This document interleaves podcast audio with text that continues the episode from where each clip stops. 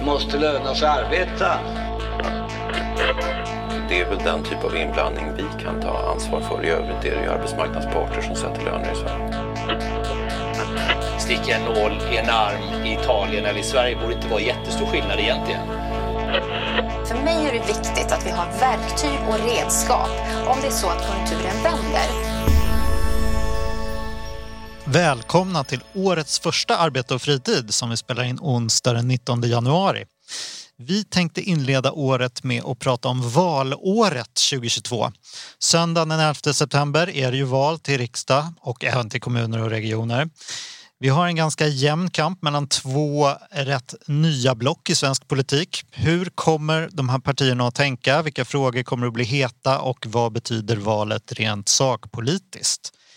Vilka kan vara bättre rustade att svara på dessa frågor än två tidigare ministrar? Vi har som alltid Britta Lejon med oss, ordförande i ST. Hej hej Britta! Hej Mikael! Du är med på distans idag. Ja. Du vågar inte chansa i om Nej. omikrontider? Hur gärna jag än hade velat vara hos er på plats så vågar jag inte riktigt. Nej.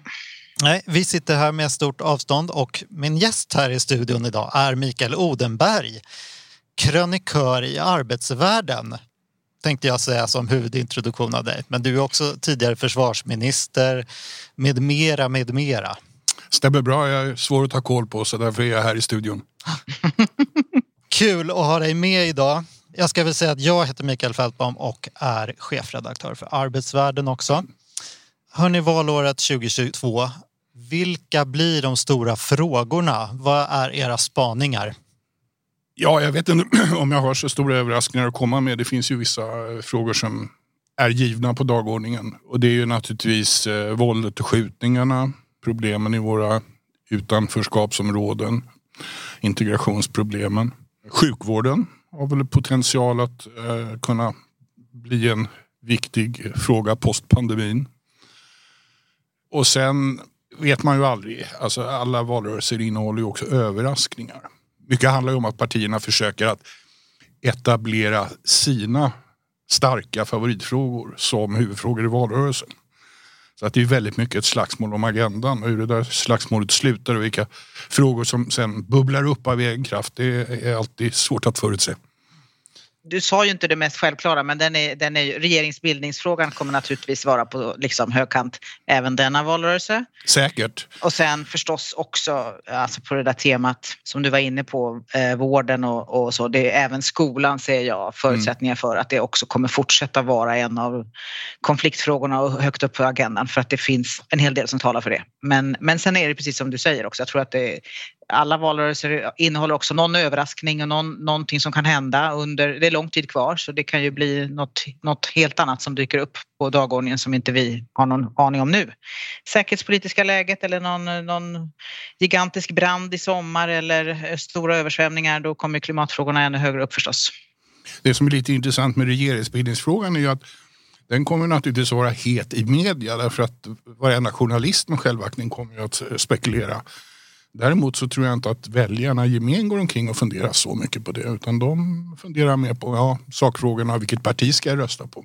Just det, men det kommer väl finnas intresse hos, men kanske framförallt hos Socialdemokraterna att eh, trycka på osäkerheten som SD utgör på högersidans underlag. Absolut, och på högersidan så kommer man naturligtvis att peka på motsvarande osäkerhet eh, som Socialdemokraterna har inför en, en tänkbar regeringsbildning. Eh, och sen är det ju också så att, att politiska journalister älskar ju de här spelteoretiska resonemangen.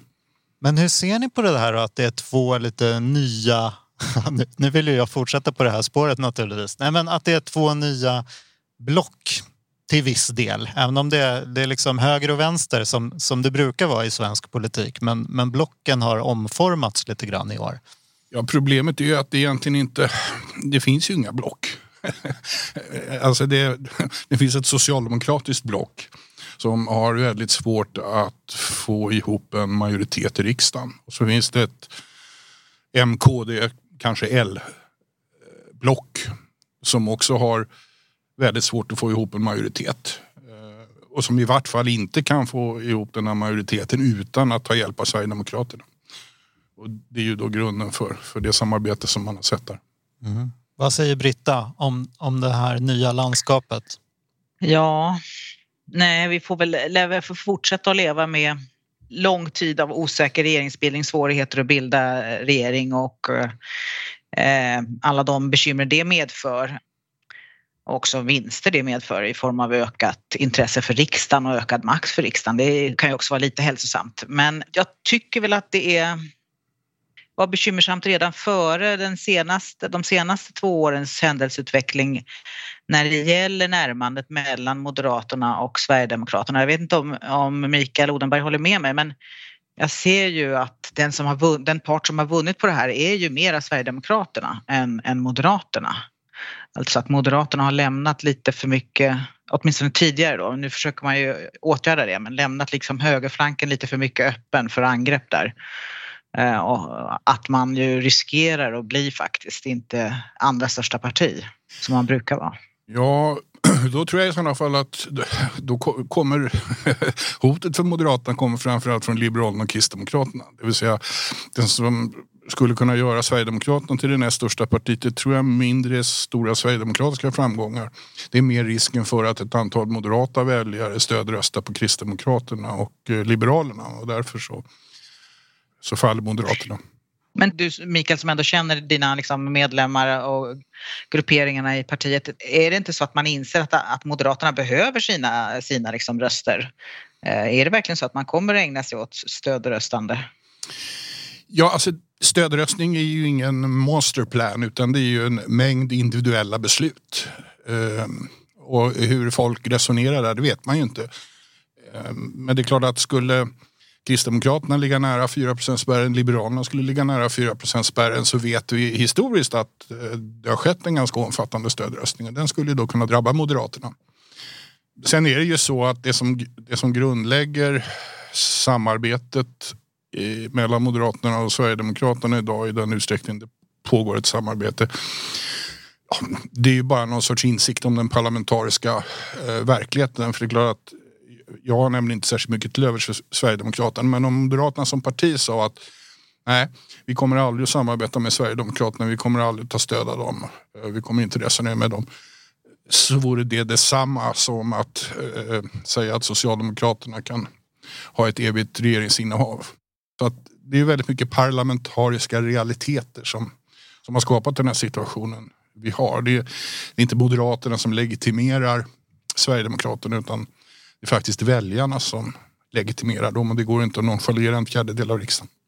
Men finns det ett liksom, opinionsmässigt problem? Sverigedemokraterna är det mest hatade partiet i svensk politik. När man nu börjar med den här eh, äntringsstyrkan till exempel. Man ska utbilda Sverigedemokrater för att kunna ja, som man säger, inte ingå i en regering men att kunna utgöra ett kunnigt eh, regeringsunderlag. Ja, kunskaper är väl alltid bra men jag har väldigt svårt att se att det är Moderaternas uppgift. Så att, eh, ja, det, där finner jag, det där finner jag väldigt besynnerligt. Mm.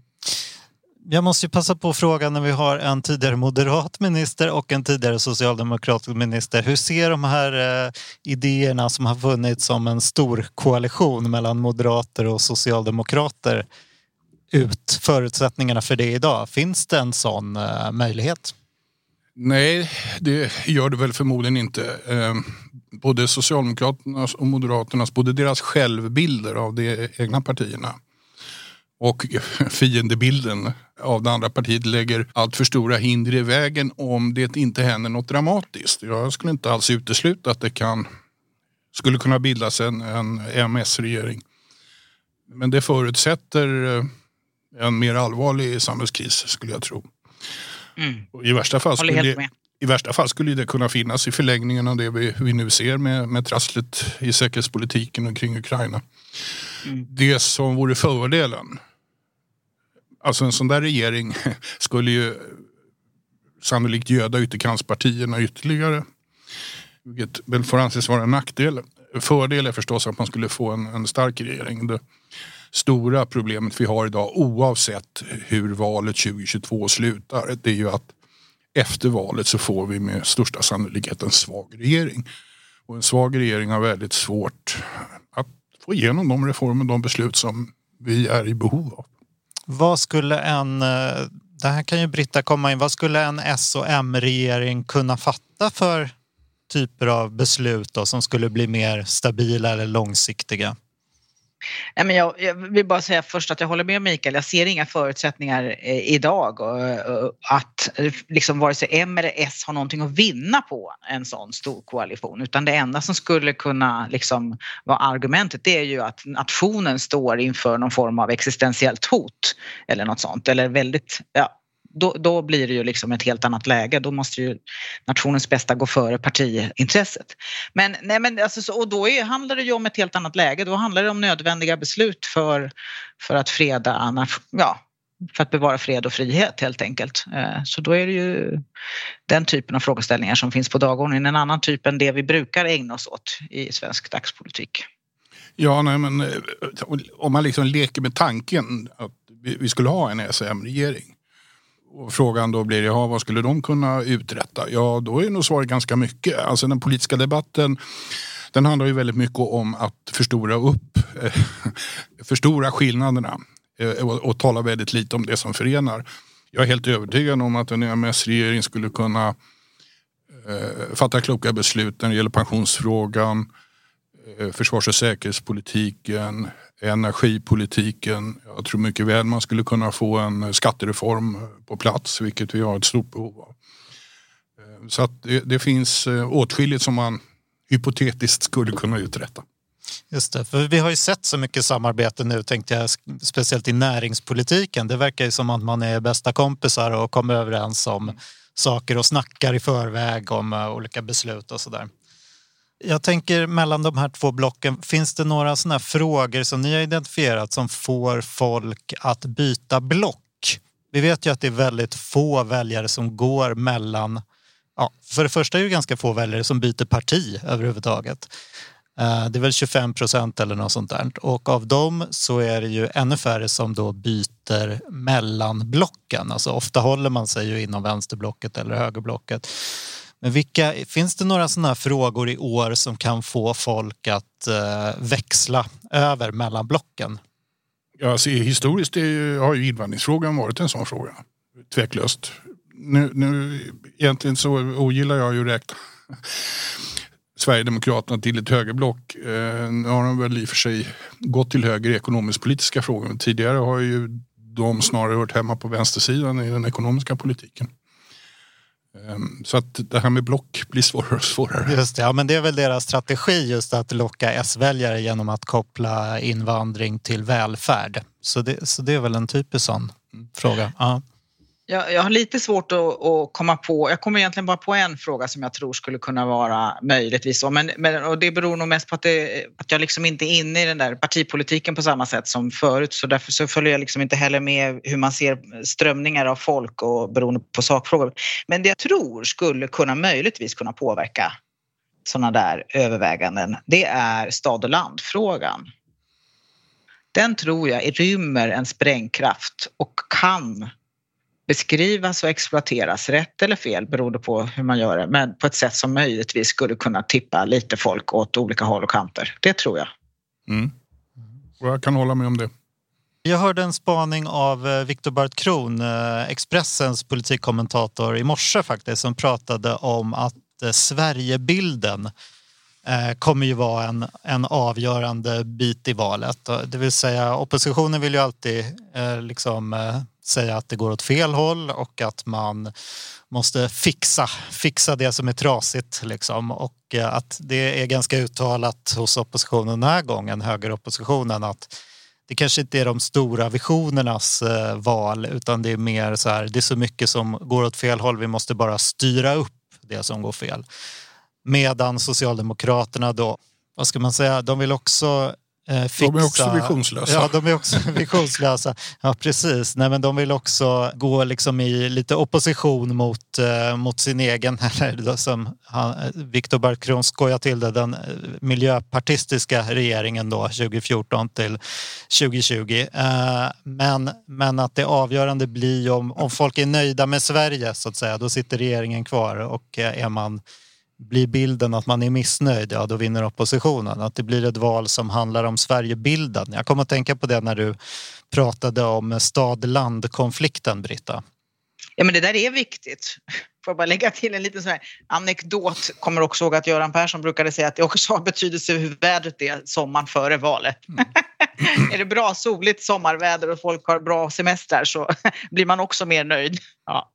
Men eh, så är det ju, det är ju, där, det är ju därför som oppositionen idag, vad pratar de om? Jo, de pratar om skjutningar, höga dieselpriser, höga elpriser, för hög arbetslöshet.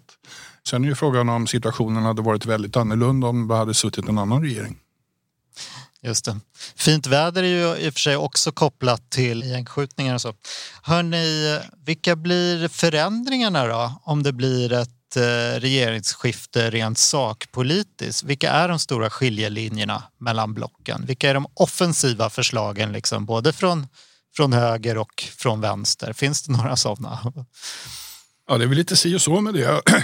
Eh, av det enkla skälet att oavsett vilken regering vi får, eh, fortsatt socialdemokratisk i någon form eller ett skifte så, så kommer ju den här nya regeringen att vara väldigt kringskuren. Och riksdagen kommer att sätta ganska stränga ramar för vad den här regeringen kan uträtta. Moderaterna skulle naturligtvis vilja fortsätta betona arbetslinjen. Det kommer ju att stöta på patrull eftersom Sverigedemokraterna inte kommer att vara med på noterna. Bara för att ta ett exempel. Mm. Britta, vad tror du? Ja, alltså får vi en, en moderatledd regering med starkt sverigedemokratiskt inflytande då ser ju jag att eh, vi kan se en om, förändring i eh, public service mediafrågor, tror jag. Jag tror kanske inte att förändringarna, det är många frågor som inte blir så himla förändrat men där tror jag det blir det. Jag tror också kanske att Moderaterna och Sverigedemokraterna kanske har lite olika syn på hur pensionsfrågan ska utvecklas och det tror jag är så pass stor profilfråga för Sverigedemokraterna, kommer vara det. Så där tror jag att de kommer i så fall inte ge sig utan där kan det möjligtvis bli förändringar på pensionsfrågan. Men annars så tror jag att en förändring jämfört med nuvarande tillstånd, eh, förutom ännu mindre resurser till arbetsmarknadspolitiken än vad det är i dagsläget, så är ju också, tror jag, att eh, ja, jag är ju lite rädd för att det blir någon sorts mm, backlash för, för jämställdhetsfrågor och, och så. Helt klart mindre pengar till bistånd, mer pengar till försvar. Eh, vissa grejer kommer vara liksom givna sådär men Ja, annars håller jag väl med. Det är inte gigantiska förändringar just för att eh, det parlamentariska läget med sannolikhet kommer att vara lite ja, eh, svårhanterligt. Hur ser det ut inom migrations och eh, brott och straff, alltså straffrätt och så vidare? Är det några stora skillnader där? Där har ju, där har ju partierna konvergerat allt mer kan man säga. På en punkt så, så håller jag inte med Britta. Jag, jag kan inte tänka mig att Moderaterna kommer att liksom överge pensionssystemet, pensionsarbetsgruppen. Utan jag tror att man kommer att vårda pensionsreformen, fortsätta att långsiktigt vårda den. Och jag tror att det är väldigt viktigt att man gör det också. Ja men det är bra om du tror det. Men jag bara menar framförallt att eh, Sverigedemokraterna vill ju att det ska ökas på eh, större avsättningar och det tror jag att man i så fall får gå med på från Moderaternas sida även om man kan göra det kanske inom ramen för pensionsarbetsgruppen. Så, jag, jag, tycker ju, jag tycker ju och argumenterar för det att Moderaterna i pensionsarbetsgruppen borde gå med på ökade avsättningar till pensionssystemet. Mm. Alltså det som gör att, att eh, pensionerna urholkas eller inte blir så höga som man tycker att de borde vara. Det är ju grunden att vi lever längre det går ju liksom inte att trolla bort. Om vi inte ska skjuta av folk eh, på ålderns höst, då måste man ju öka eh, avsättningarna. Konstigare är det liksom inte. Mm. Men idag finns ju istället idéer om att sänka skatten för att kompensera för låga pensioner. Va? Det är det som är Moderaternas linje idag. Ja, det kan man absolut göra. Men, men eh, jag tror inte att det är ett antingen eller här. Det finns ett behov av att öka avsättningarna. Det som är problemet när man ökar avsättningarna det är att det får inte genomslag förrän på ganska lång sikt. Sänker man skatten så får man ett omedelbart eh, genomslag. Och jag menar, det här har ju redan fått den nuvarande regeringen att göra avsteg ifrån eh, pensionssystemet och börja finansiera olika tillägg över statsbudgeten och sådär. Och jag hoppas intensivt att, att Moderaterna inte pressas in i, i en sån hantering av Sverigedemokraterna. För det vore olyckligt. Det är viktigt att vårda pensionssystemet det håller jag med om. Som svar på din fråga Mikael Feldbaum så eh, tror jag att eh, möjligtvis skulle, jag kan ju se en viss, oh, jag har en viss oro för att skulle vi få en en regering med ett starkt sverigedemokratiskt inslag så skulle kanske kriminalpolitiken utformas på ett annat sätt. Jag kan tänka mig att de här propåerna om att, som jag har varit, nu minns jag faktiskt inte om det har varit partimotioner eller enstaka utspel från enstaka riksdagsledamöter, men propåerna om en utlokalisering av svensk kriminalvård, alltså att lägga delar av svenska fängelser utomlands och sådana där hurtfriska initiativ som jag tycker vore otroligt obehagligt. Det, det ser jag framför mig. Det skulle inte alls vara någon omöjlighet om Sverigedemokraterna har mycket att säga till om. Det är en sån här Danmarks import. Det är rätt mycket på det här området som vi importerar från Danmark. Mm. Arbetsmarknaden då? Hur ser ni på de där frågorna? Jag tänker att Eh, de borgerliga partierna, jag vet faktiskt inte riktigt hur det ser ut med SD, men de är ju för till exempel en proportionalitetsprincip eh, kring strejkrätten och sådär och vill inskränka sympatiåtgärder. Ligger de där sakerna på bordet eller har de liksom försvunnit med, med den här överenskommelsen mellan C och S kring LAS och så vidare? Ja, de försvann ju framförallt med, i alla fall för Moderaternas del så försvann de ju i alliansbygget. Mm. Och jag vet ärligt talat inte om, om de har vaknat till liv igen. Nej, jag vet att man... man jag, tror, jag har inte hört något om det. Nej, det fanns väl inför valet 2018. Eh, men okay. jag har inte, det har väl inte tagit fart än inför det här valet. Nej, och jag tror... Nej, men de intyganden vi har fått eh, till fackföreningsrörelsen från Eh, Moderaterna och så här, det är ju att i och med den här förändringen av LAS så, så håller man sig till det och ställer upp på den överenskommelsen och, och andra frågor är liksom borta från bordet, åtminstone under överskådlig tid. Det är de besked vi har fått. Sen kan ju sånt förändras naturligtvis. Men... Ja, det verkar logiskt för mig. Jaha, men då har vi pratat om arbetsmarknaden. Då får vi slänga jag, in... jag, ja. jag, tror att det blir för lite prat om arbetsmarknadsfrågor. Därför att eh, eh, nu är vi inne i fjärde vågen eller vad det är för våg. Men jag menar snart kommer vi, vi, vi kommer ha en, en expansiv ekonomi och jag tror ju att vi kommer få fortsätta se att den totala arbetslösheten minskar. Däremot så är det ju problem med långtidsarbetslösheten och den är en tickande bomb. Den, är, den måste vi klara av att göra någonting åt. Den skulle jag önska att den kunde få vara uppe till fokus i högre utsträckning än vad den varit. Men det tror jag inte kommer hända därför att den totala arbetslösheten går ner och då kommer man nöja sig med det tror jag. Är inte det en eh, liksom, fråga som kopplas till integration då? Det har ju gjort det väldigt mycket.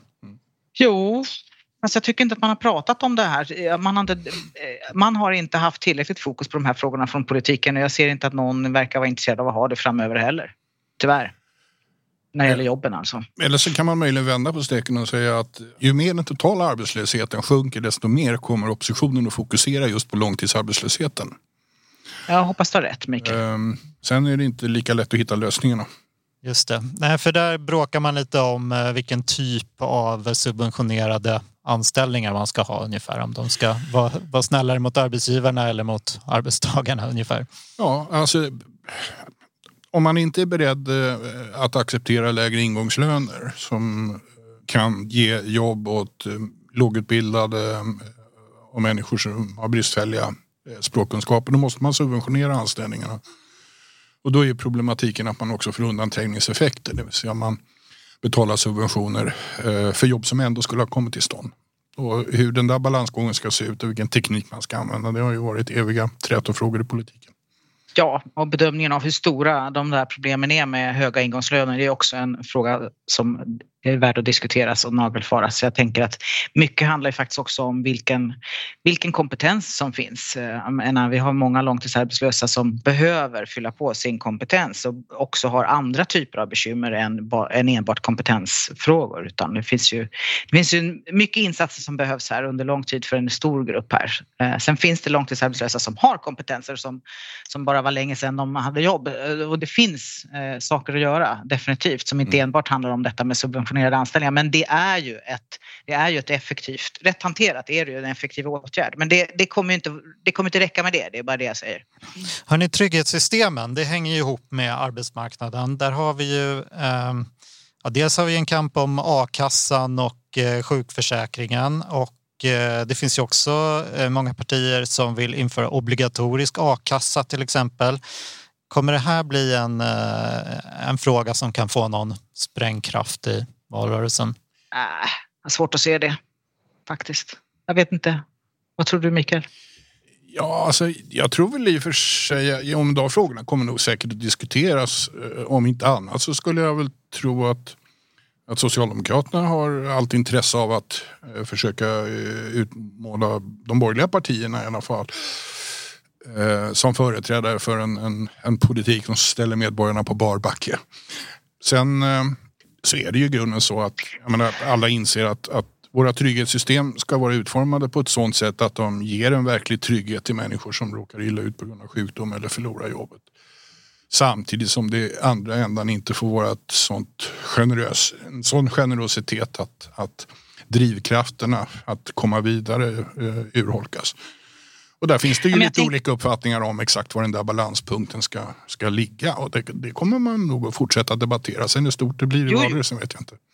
Det, absolut. Samtidigt så har vi ju precis en, en pandemi i färskt minne och den har ju också visat hur otroligt värdefullt det är för samhället att vi har en väl fungerande sjukförsäkring. Så jag tror, och vi har ju liksom precis eh, fått justeringar i sjukförsäkringen som för alla har ju liksom förstått hur viktigt det är att folk inte går, ja, ja ni vet, man ska inte tvinga, tvinga sjuksköterskor att plötsligt ta andra jobb bara för att de inte inom ramen för x antal dagar klarar av att komma tillbaka till sin gamla arbetsplats. Utan, ja, det har ju blivit uppenbart vilka brister som har funnits. Så jag tror att Ja, jag tror nog ändå att det, det, kom, det ligger så färskt i minnet så jag, jag, tror kanske inte att det blir en jättestor debatt om det. Däremot så håller jag med dig Mikael att det är klart att det kommer finnas en stridslinje om, om välfärdens framtida utformning, absolut. Och, och både storlek och eh, också liksom privat kontra offentlig regi och sådär. Det, det, men där undrar jag om inte liksom de stora strider vi har framför oss mer handlar om vårdens utformning och skolans utformning kanske än, än just socialförsäkringssystemet.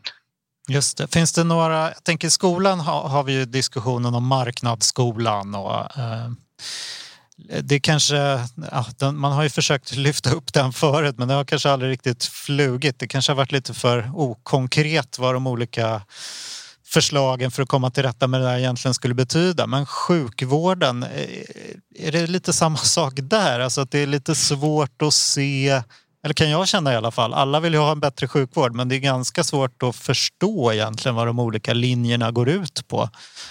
Ja, och sen har vi den här råddiga ansvarsfördelningen i Sverige också mellan regionerna och staten och kommunen. Alltså det är, det är inte lätt att fatta.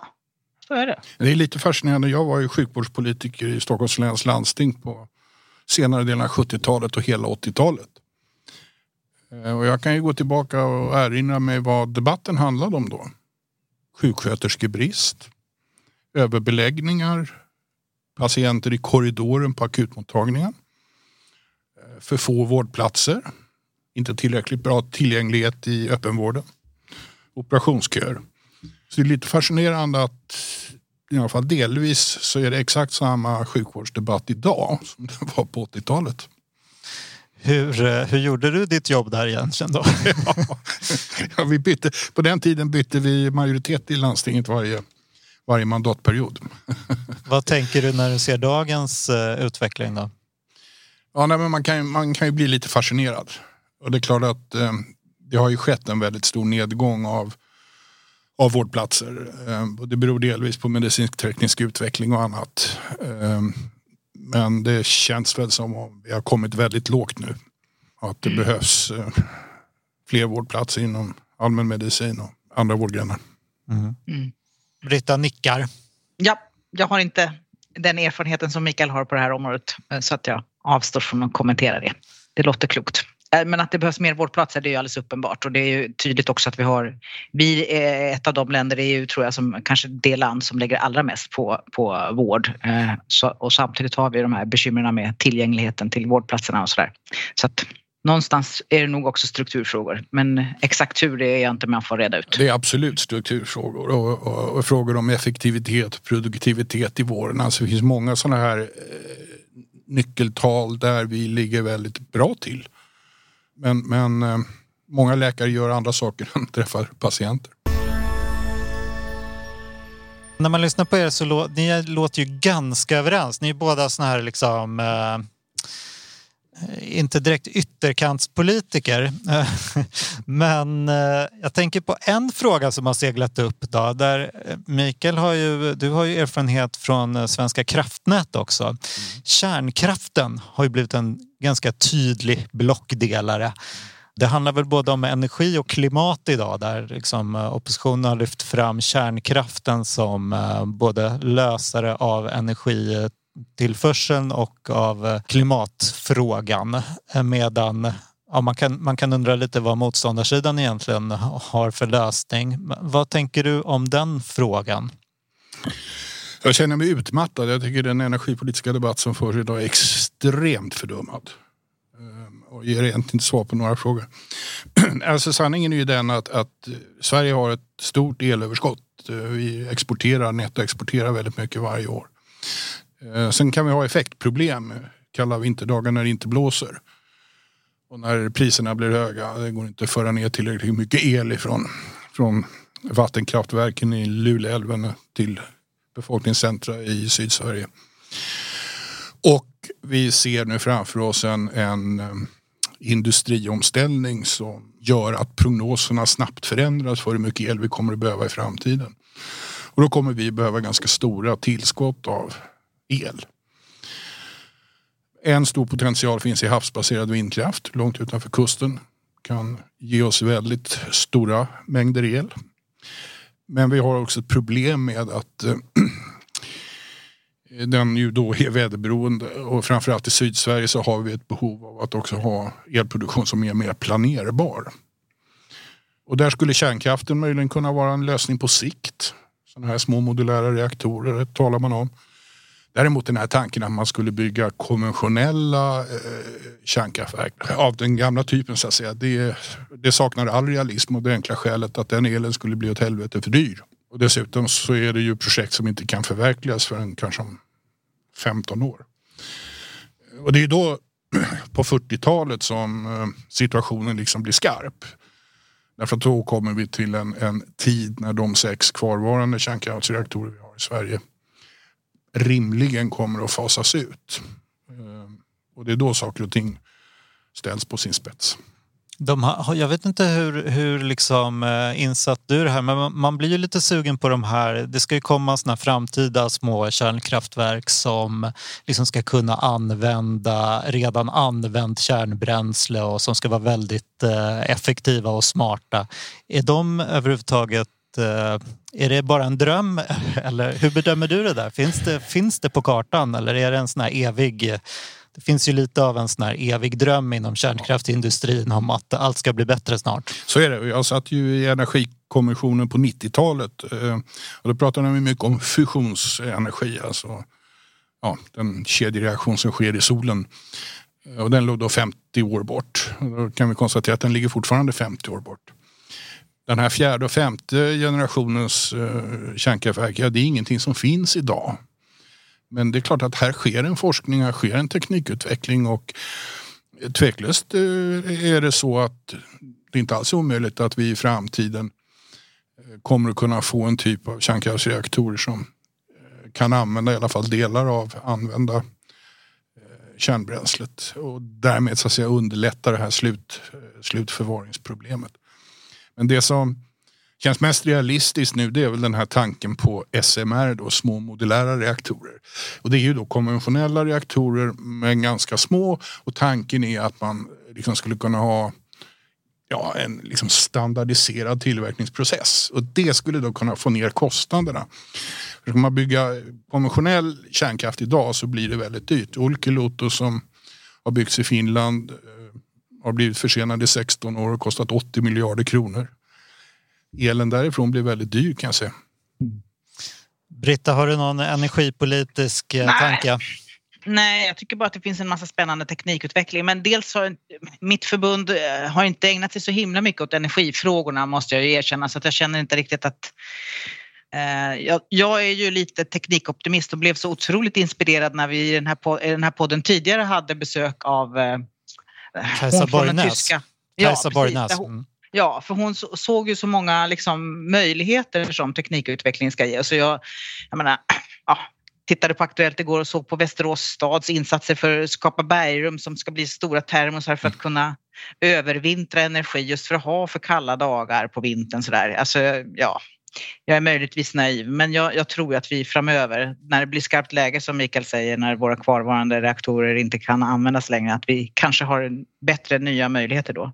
Men eh, havsbaserad eh, vindkraft är ju jätteviktigt för vår, för vår eh, överlevnad och vår framtid. Det har jag förstått i alla fall.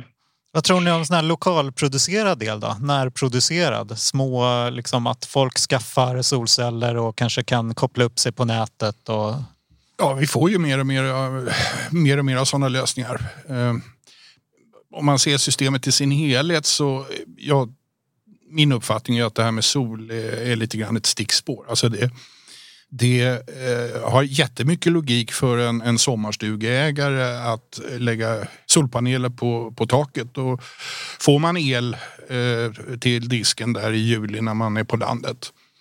Eh, men om man ser till helheten så är, är sol inte någon stor lösning i Sverige. Och det har inte primärt att göra med att vi ligger så långt norrut så att vi inte har så mycket solljus. Utan det har att göra med att har man mycket solpaneler så får vi mer el när vi inte behöver det. Vi har redan idag problem med att vi har för mycket el på sommaren. Och det eh, problemet finns ingen anledning att förvärra. Men du Mikael, får jag fråga dig då, eh, det här med att importera el över långa avstånd just när det är kallt. Alltså jag tänker på Marockos planer för att bygga stor industri och kunna exportera solenergi eh, eller el egentligen. Kan inte det vara någonting för framtiden då? Absolut, det är, det är jättespännande, jättespännande tankar och kan absolut vara det. På många håll i världen så är ju sol intressant. Man tar Kalifornien till exempel. Jättebra för ju mer solen skiner, desto mer el gör de av med. Därför att väldigt mycket av deras el går nämligen till luftkonditionering. Så där samvarierar behovet och utbudet. Men så är det mm. inte riktigt i Sverige. Kommer klimatet spela någon avgörande roll i valrörelsen då? Jag hoppas att det kommer att diskuteras.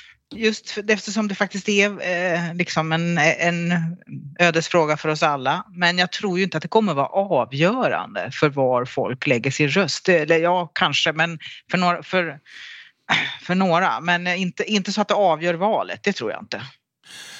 Nej, jag tror väl inte det heller. Eh, naturligtvis kommer Miljöpartiet att försöka lyfta eh, klimatfrågorna. Eh, självklart. Men jag tror inte heller att, att klimatfrågan kommer att vara i, i centrum för debatten. Och problem här är att det finns heller inga quick fixes.